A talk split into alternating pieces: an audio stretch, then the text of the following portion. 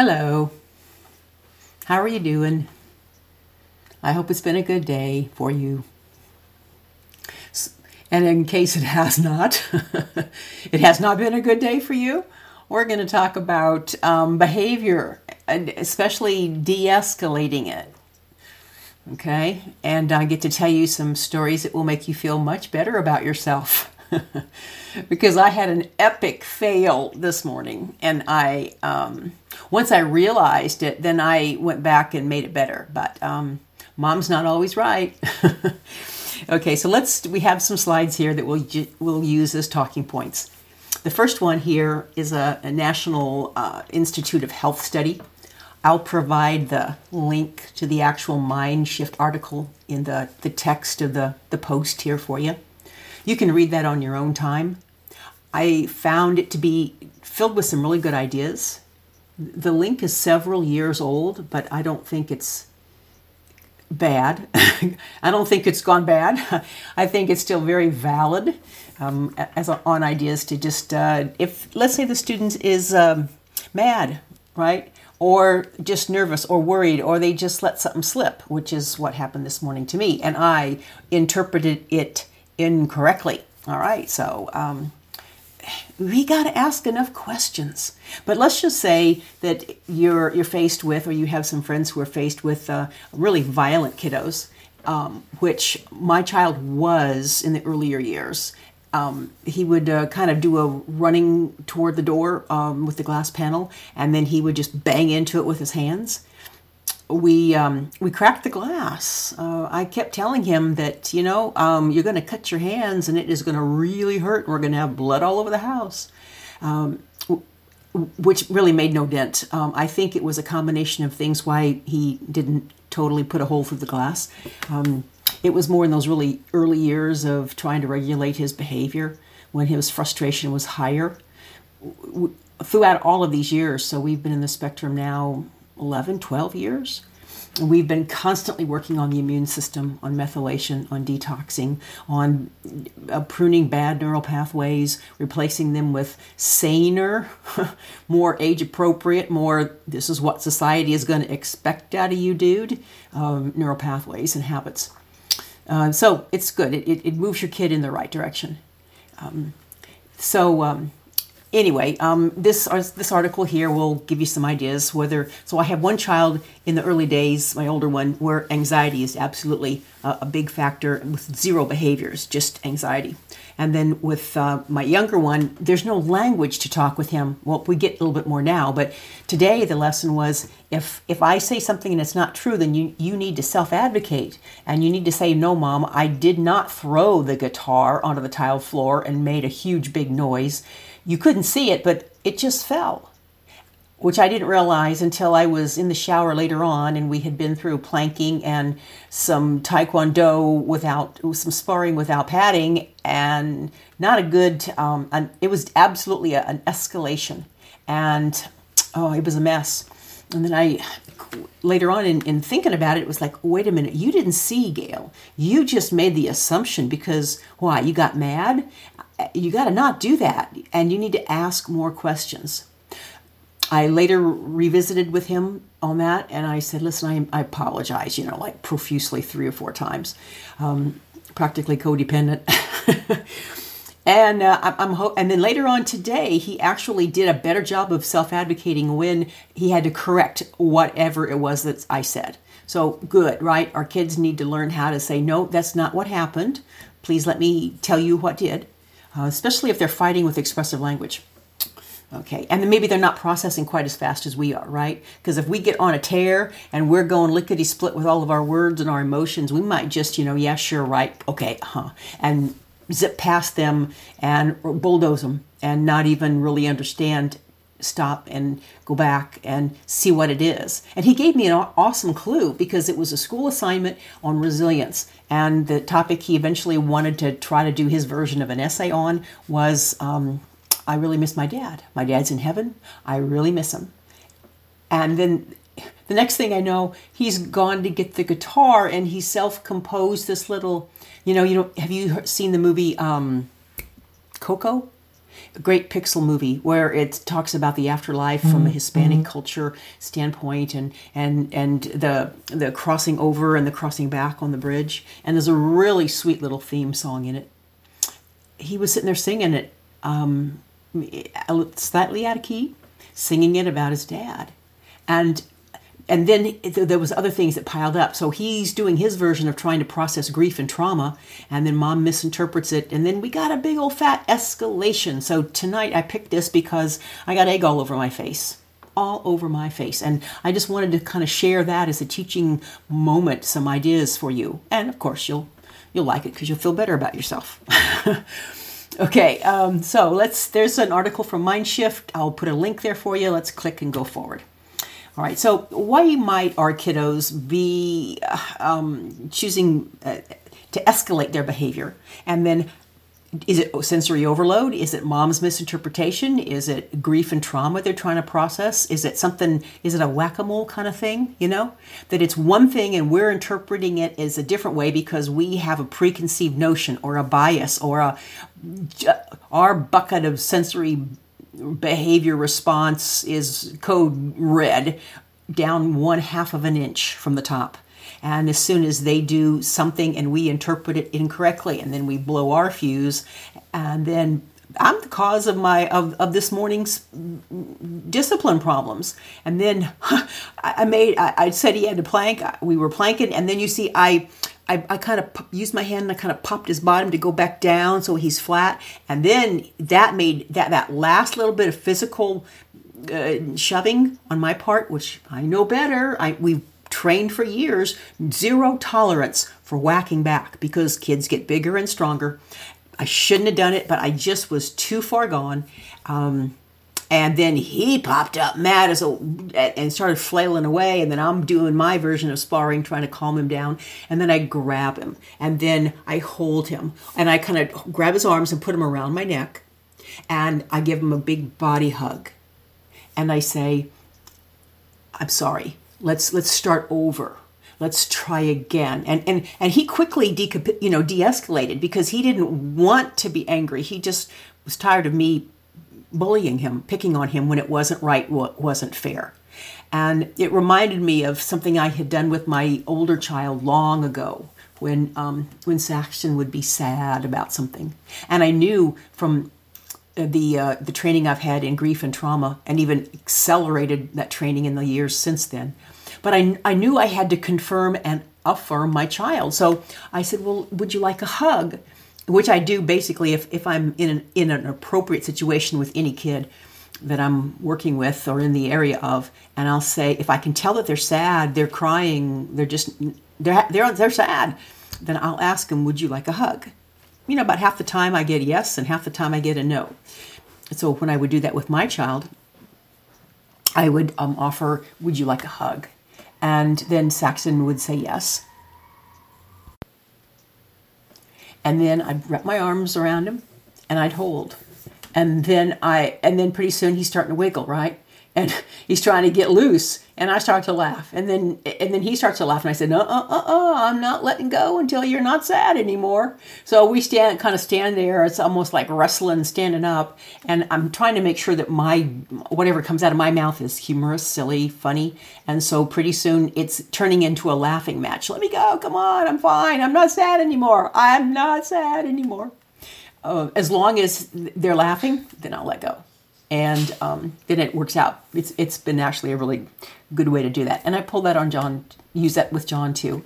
So um, anything to to change um, anger into humor um, that helps them feel um, felt uh, relax, and then of course the sensory input, right? Even if they're like tonight, we were watching a movie. Um, if you've ever watched the Nicolas Cage series of uh, National Treasure, there's some you know high drama pieces and some scary stuff. But we were sitting on the couch, and um, he did not want me sitting next to him. Did not want me giving him input, and I said, "Too bad." I've trained him that, you know, one day I hope that he will want to have a family or relationship, someone giving him hugs. So I'm forcing him to. I've written a lot of blog posts about that. You might enjoy those from time to time. So um, anyway, I, I, flop on top of him, or that's another great way to de- escalate a, a, behavior, um, angry, pushing and shoving kind of thing. Is since I'm three times his size, well, maybe twice his size. Uh, I'll just like flop on top of him, or another thing, I'll on the couch, and it, but we're doing it in a laughing way. No one's trying to win. It's just here goes mom, flop, Another way I'll do it is I'll stand near the couch on, by the end and I'll say, Come here, I want to give you a hug. And then I'll wrap my arms around him and then I fall backwards and he's falling with me. So we're falling toward my back and then we land on the couch. Anyway, it's something that you can develop just a safe landing zone with your kids. And uh, he knows what's coming and he always goes for the game. We just make it something that's laughing. And but that's that that firm sensory input is definitely something that meets a need that they have. Kind of helps them feel you know protected ensconced um, bleeds off the extra sensory craziness that's going on. So um, anyway uh, and hugs are always great. But I, as i knew this morning i was i made a mistake with it trying to doing anything with uh, um, that would it would make me mad right if someone was trying to kind of like pop me although he does do that to the dog with too much pressure. And I say, "Hey, John, come here." And then I'll I'll I'll do him the soft way. This is what the dogs. This is what Spike wants. Gentle touches, and then I'll say, "Okay, you know what it feels like to him." And so then I'll I'll model that, but I don't model it back to him all the time. It's more random, following the uh, the um, the randomness of like B.F. Skinner's chicken chicken plucking for the corn thing. They say that the most um, uh, direct, uh, mo- the most uh, impactful message is delivered when it's random, when it's not expected, random and a variety of intensities. Uh, it's the randomness that catches people's attention. So, anyway, just something to share if uh, if that is useful to you all. Okay, let's go on to the next slide. So let's talk a bit about neural pathways. I know I've I've mentioned and I've showed you this slide before, depending on if you've seen uh, some of the other podcasts. Um, so I've, I've, driven, I've drawn these two pictures, and let's look at it not as a neurotypical child, um, but let's um, let's look at it if someone's uh, made. Uh, they're in the process of trying to, to erase bad behaviors. All right, you can I could tell two stories with this one slide. So let's talk instead about a like a, a child like my younger boy who's got maybe 47 different perhaps uh, responses to any particular situation. Uh, 47 ways to walk down the hallway at church, you know? Oh, that's just great, John. Um, and what we've worked on then is since he didn't naturally prune that himself at age two and then as a teenager, we have to work on reducing his uh, decision paths, the neurotransmitters. So instead of, you know, they're flipping a coin and okay, let's try number 38 today, um, I want him, I want to reduce all the outliers and I want him to build consistent pathways. And that means that we need to start today. So when you hear early intervention, early means today, does not mean that you should feel guilty about all of the yesterdays that you did not intervene. Uh, you just let slide by, or you were unaware. So don't get hung up in guilt because that shoulda, coulda, woulda is never going to help you. But just realize that when we say early intervention, we mean start today. Don't delay until tomorrow. Be consistent today. In this example, he's walking down the hallway at church and it's inappropriate. So I will stop. Or let's say we're at Target, or let's say we're out of the grocery store, wherever we are. I will stop moving. Now we've I've trained him for this, so and it's kind of like a backward chaining or a boomerang kind of a training. I'll stop, and I don't get all mad and huffy and throw a hissy and have everybody, all the adults looking at me. I've learned not to do that. Instead, I'll just stand there and smile. And if anybody looks at me, any of the adults in the area, like they're to give me a, a, a, scolding, an eye scolding for me, for my child's misbehavior, I'll just smile at them and I'll say, Yeah, we're working on social skills. And almost every time they go, Oh, good, yeah, right, awesome, okay. And I, I just stand there with a smile, and John will eventually turn around and look at me, and he'll know this. This is like version 483 of the same game, which is let's see if mom loves me enough to keep uh, her boundaries consistent for me for my behavior. He'll eventually come back. Well, that's why I say boomerang. And then he'll look at me, and I'll look at him, and I don't even need to say it, but I do if he doesn't this is how we do it the right way. Do it the right way. Do it the right way, this way every time. He's now starting to say, Mom, I do want to do it the right way. I want to go easy way. I want to, I don't want to do hard way. And I realize that might be a little bit juvenile for a 13 year old, but we're not 13 years old in all ways. We got 13 birthday candles, but that does not mean that every one of his responses is 13 years old. Um, so the top uh, neural pathway is what you want to have something where it's a little bit of variance. That's okay. It doesn't have to be exactly a robot, right? There, we're not trying to ABA our kids into automatron stuff. But ooh, look at the variance on that one on the bottom. Yikes! You're going to have all kinds of ner- I'll have a case of the nerves if if we're if I don't know if there's that much variation in anything that he ever does. So what we want to do is help our kids build socially acceptable neural pathways so that when they go out or they go to like for example when he's socializing with kids and he his his the, the range of what he might say or do is a wider range than what the other kids will say or do. And so therefore he looks eccentric or odd or weird. And um, i'm trying to help him realize and i tell him this i said if you want the little girls to pay attention to you to um, to not be afraid of you to include you then you need to use a make your voice sound like a song. Or he can't he, if he's little with little girls he's got to act in a different way than if he's with a pack of boys right? Because boys will have more tolerance. And it's it's kind of a hard thing for social emotional teaching for him um, but he does feel the rebuff if somebody ignores him or avoids him. And then I can see him stretching uh, to try to find some other way to feel included or to get attention, you know, attention seeking behavior. And he's going to pick another one of those neural pathways that's not appropriate. And it's, he's going to just add yet another odd behavior to it. What he's really trying to do is match the peers but um, he's we're just we got different age ranges you know he's still in a developmental delay pile of neural pathways anyway, it's a work in process, isn't it? I bet you have some of this at your house too. So, anyway, that's kind of a belaboring of the point. Just wanted to share that with you as a visual reminder of there's always going to, we hope there's always going to be a tomorrow for our kids with social uh, consequences. And that if he will tomorrow be more appropriate when he's talking to, you know, he's he's got a little friend who rebuffs him a lot and then he's got an older friend that's hanging with us right now that's a lot more tolerant. She's got little brothers. So I'm always happy when he has playmates that's got younger brothers and sisters. So it's they're like, yes, yeah, sure, fine, whatever. Instead of being shocked and scared and whatever. So you got to sometimes pick your playmates appropriately, right? Okay, let's go on to the next slide.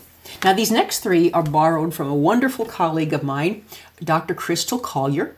She has uh, now resumed her practice as a, um, a, PhD LPC. You see her card there. Um, she formerly was with the Council on Recovery. She now has her own practice. Search for her as Crystal Collier. Uh, and this particular um, uh, presentation that she did was on addiction. And I said, hey, these three slides, they actually fit in this world of learning differences as far as addiction to why we need to intervene on stimming, not on methane, uh, methyl, methyl, methyl, whatever that is, that the drug, meth. um, I never watched Breaking Bad, so I don't know the name of that. I just know meth or cocaine, or so she's using neurotypical drug addictions of sex, um, food, um, meth, cocaine, and I'm when I'm going, I've heard it several times, and I'm thinking, dang, that's stimming, and why we gotta we just change the kids, right? And so we got a different type of behavior, but it's got the same effect and it's got the same intervention. So she's very kind to let me have these slides, and I also include um, her research and her contact information. Okay, so she would say this differently, but I'm saying consider this as uh, talking about when you see addiction, if we don't intervene on our kids and we let them stim. Now, my son John, his stim of choice right now is a monotone hum, like mm. He does not do it all the time. It seems to be the best thing he can, he can do when he sees me.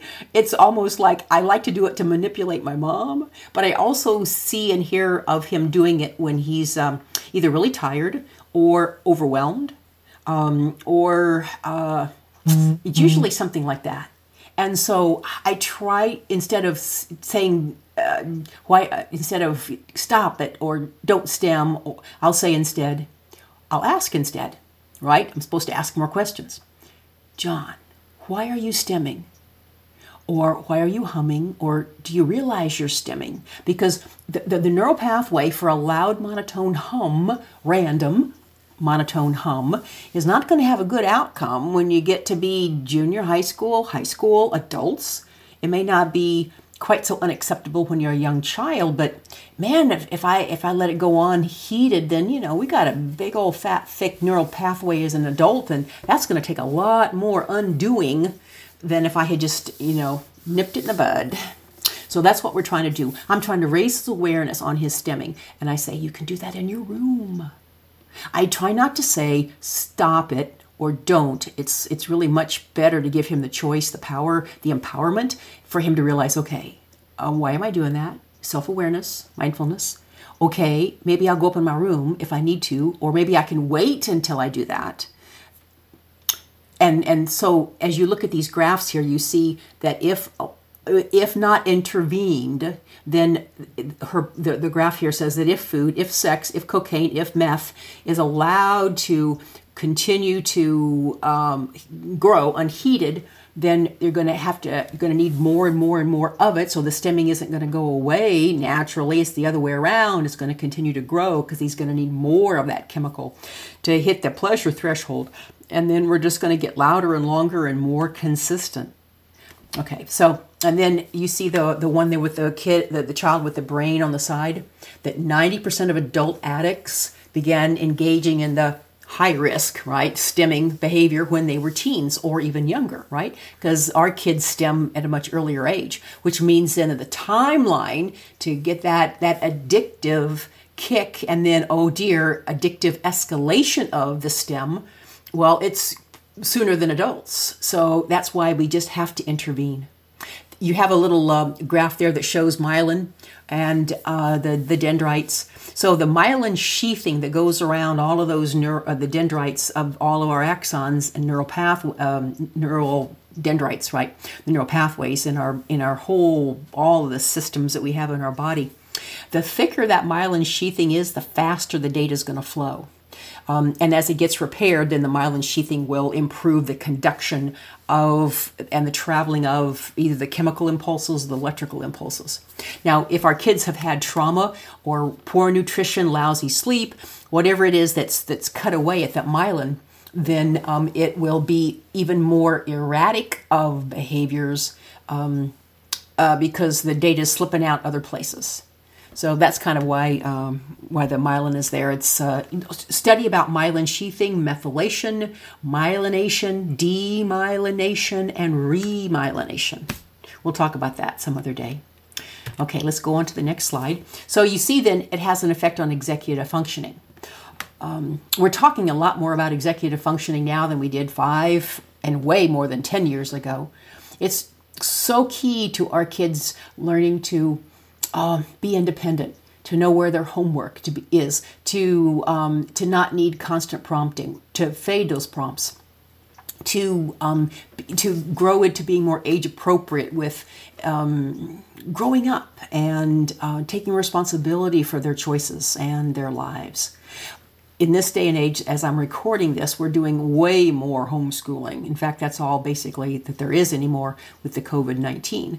We used to be able to, you know, take our kids someplace, drop them off, pick them up, they'd go to school. It would be somebody else's job to monitor.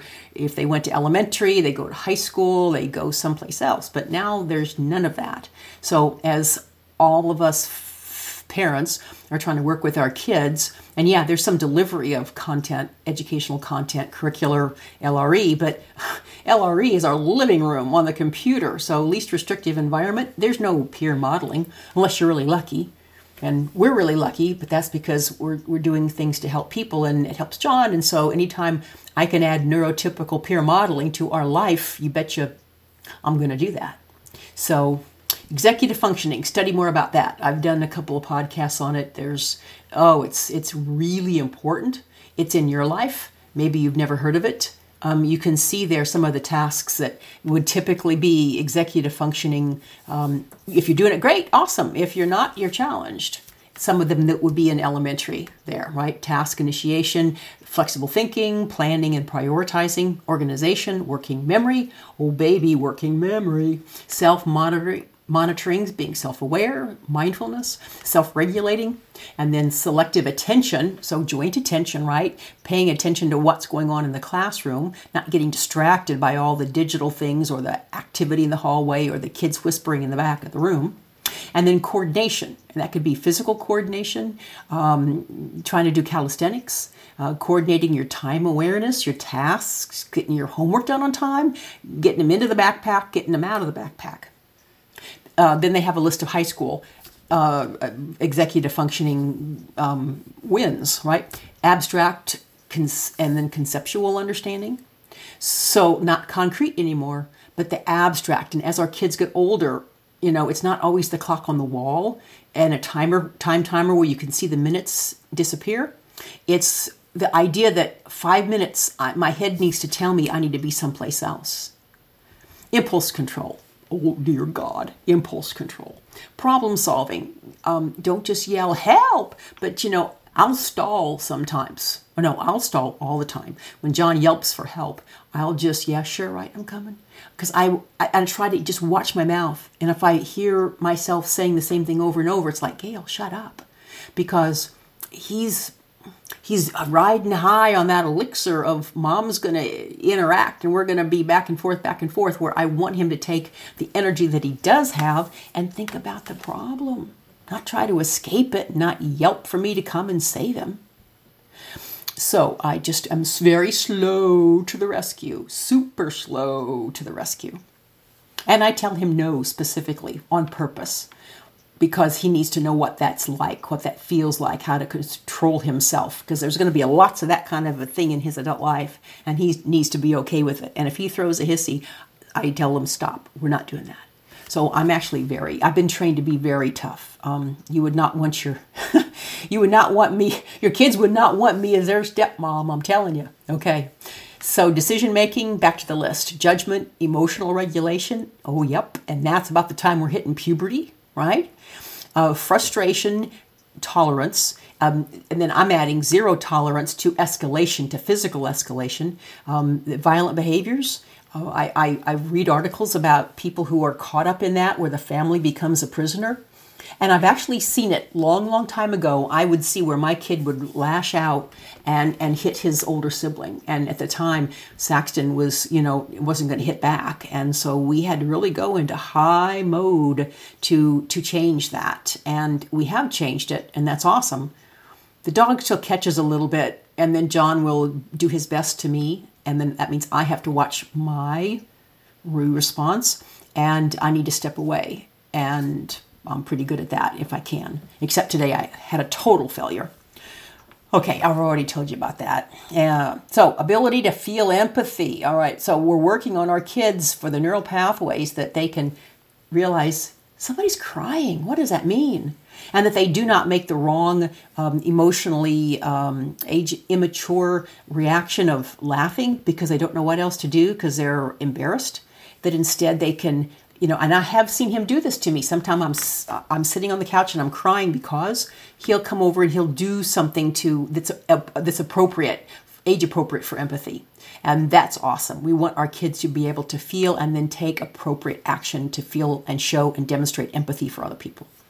All right, so then you see a list uh, a list in the turquoise. There are choices of high risk behaviors, of um, so that would build um, the the addiction. Um, um, needing more, needing more, needing more, which you can look at those if you want, and maybe our kids get engaged in those things. But specifically, I want you to think about stimming.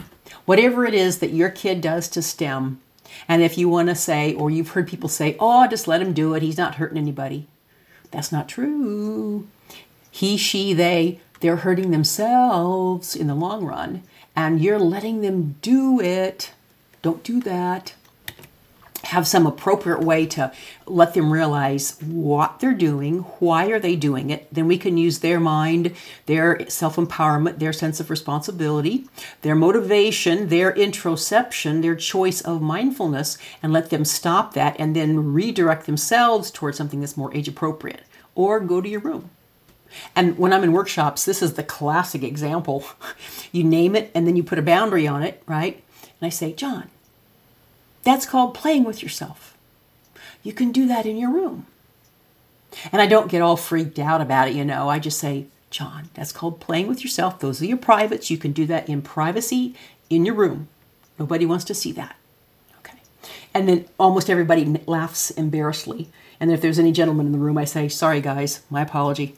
And uh, then that, so that's one of my key examples of that uh, for a, a silly redirection. But it's true, it's valid, it works because we want them to be aware of what they're doing and then why they're doing it and where they're doing it. Okay, because you really don't want to be redirecting your kid forever, do you?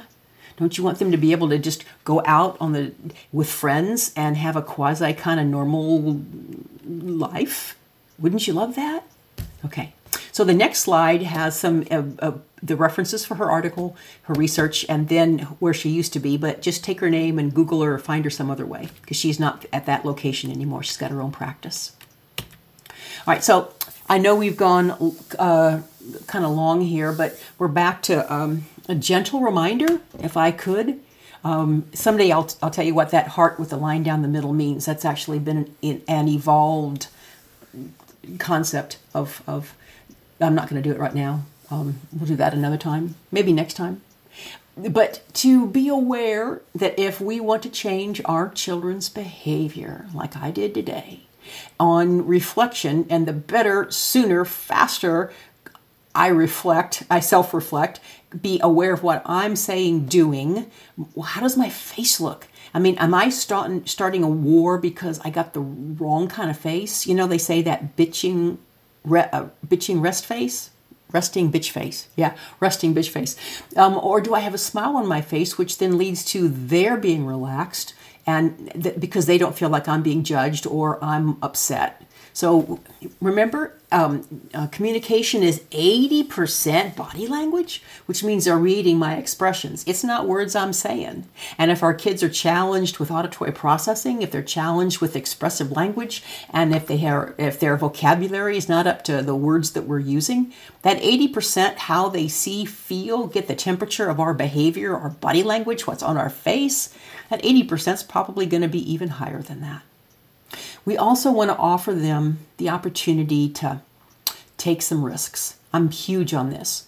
Like today, John went off with a friend who's staying with us, and uh, they did not wear helmets. They chose not to. And I'm not sure he wore shoes. And uh, they just took off. And I let them. And they were joyful and they went on a great adventure, came back because of the rain. They were fine. They've been doing this every day. It's a major outlet for them whatever it is that your child chooses and you're okay with backward chaining so that they don't die, no, I tell them no blood, no broken bones, but offer them and, and even talk about it ahead of time so they don't think they're pulling something over on you but giving them them giving them the the dignity the opportunity you're trusting them. You're saying okay you go take an adventure and i'll be here when you get back. Tell me about it later. Go have a good time because that's what we would do with neurotypical kids, right? Unless we were hovercraft parents. And hopefully we're not, we're learning not to do that.